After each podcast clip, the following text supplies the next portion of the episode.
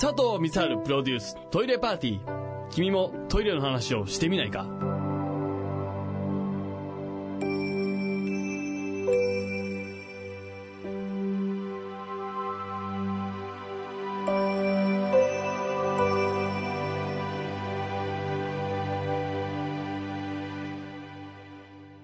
佐藤みたいでございます。えーメールいただいてます。ラジオネームすりみ。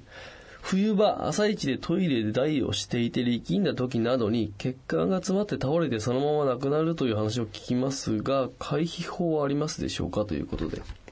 これはね、あのー冬場の事故で相当多いんですよ。えー寒いところで、で、しかもね、和式での事故なんですよね、体制的に。で、えーっと、回避法で、あの、血圧がガッと一気に上がっちゃうっていうとこから、あの、この事故って起きてるんですけど、回避法は、あの、これね、洋式で起きないんですよ、体制的に言うと。うん、だから和式の方は気をつけていただきたいっていうのと、やっぱそのあの血圧が急上昇するということを考えたら、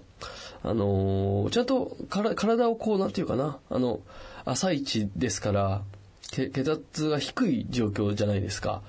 で、ちゃんと体をこう、ストレッチとかして、伸ばして、えーちゃんと息を整えて、えーから行けば多少、あの、変わってくると思いますので、特にご高齢の方がこういう形で、あの、事故してしまう、倒れちゃうっていうのは多いので、なるべくこう体をちゃんとこうね、えーストレッチして朝起きて、えー落ち着いて、まあ、あの、便のことですから、早めにトイレに行きたいのは当然わかるんですね。あと夜中とか、どうしてもトイレで起きてしまってってところも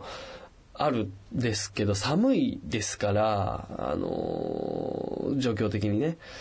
えーちょっとその辺を気をつけていただいた方がいいかなっていう、トイレっていう空間で事故をなるべく起こさないようにしていきたいなと思っていることも当然ありますので、ぜひ気をつけていただきたいなと思います。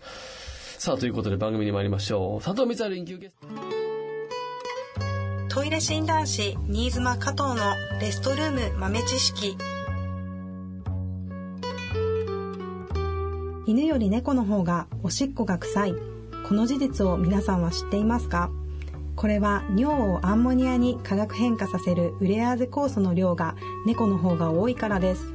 もう少し正確に言うとウレアーゼ酵素を出すスタフィロコッカスと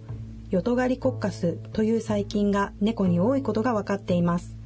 確かに我が家の猫の尿は強く匂いますね。猫素直先生に教えたい豆知識です。これも社長のネタだわ。さすがユーモアに飛んでるわ。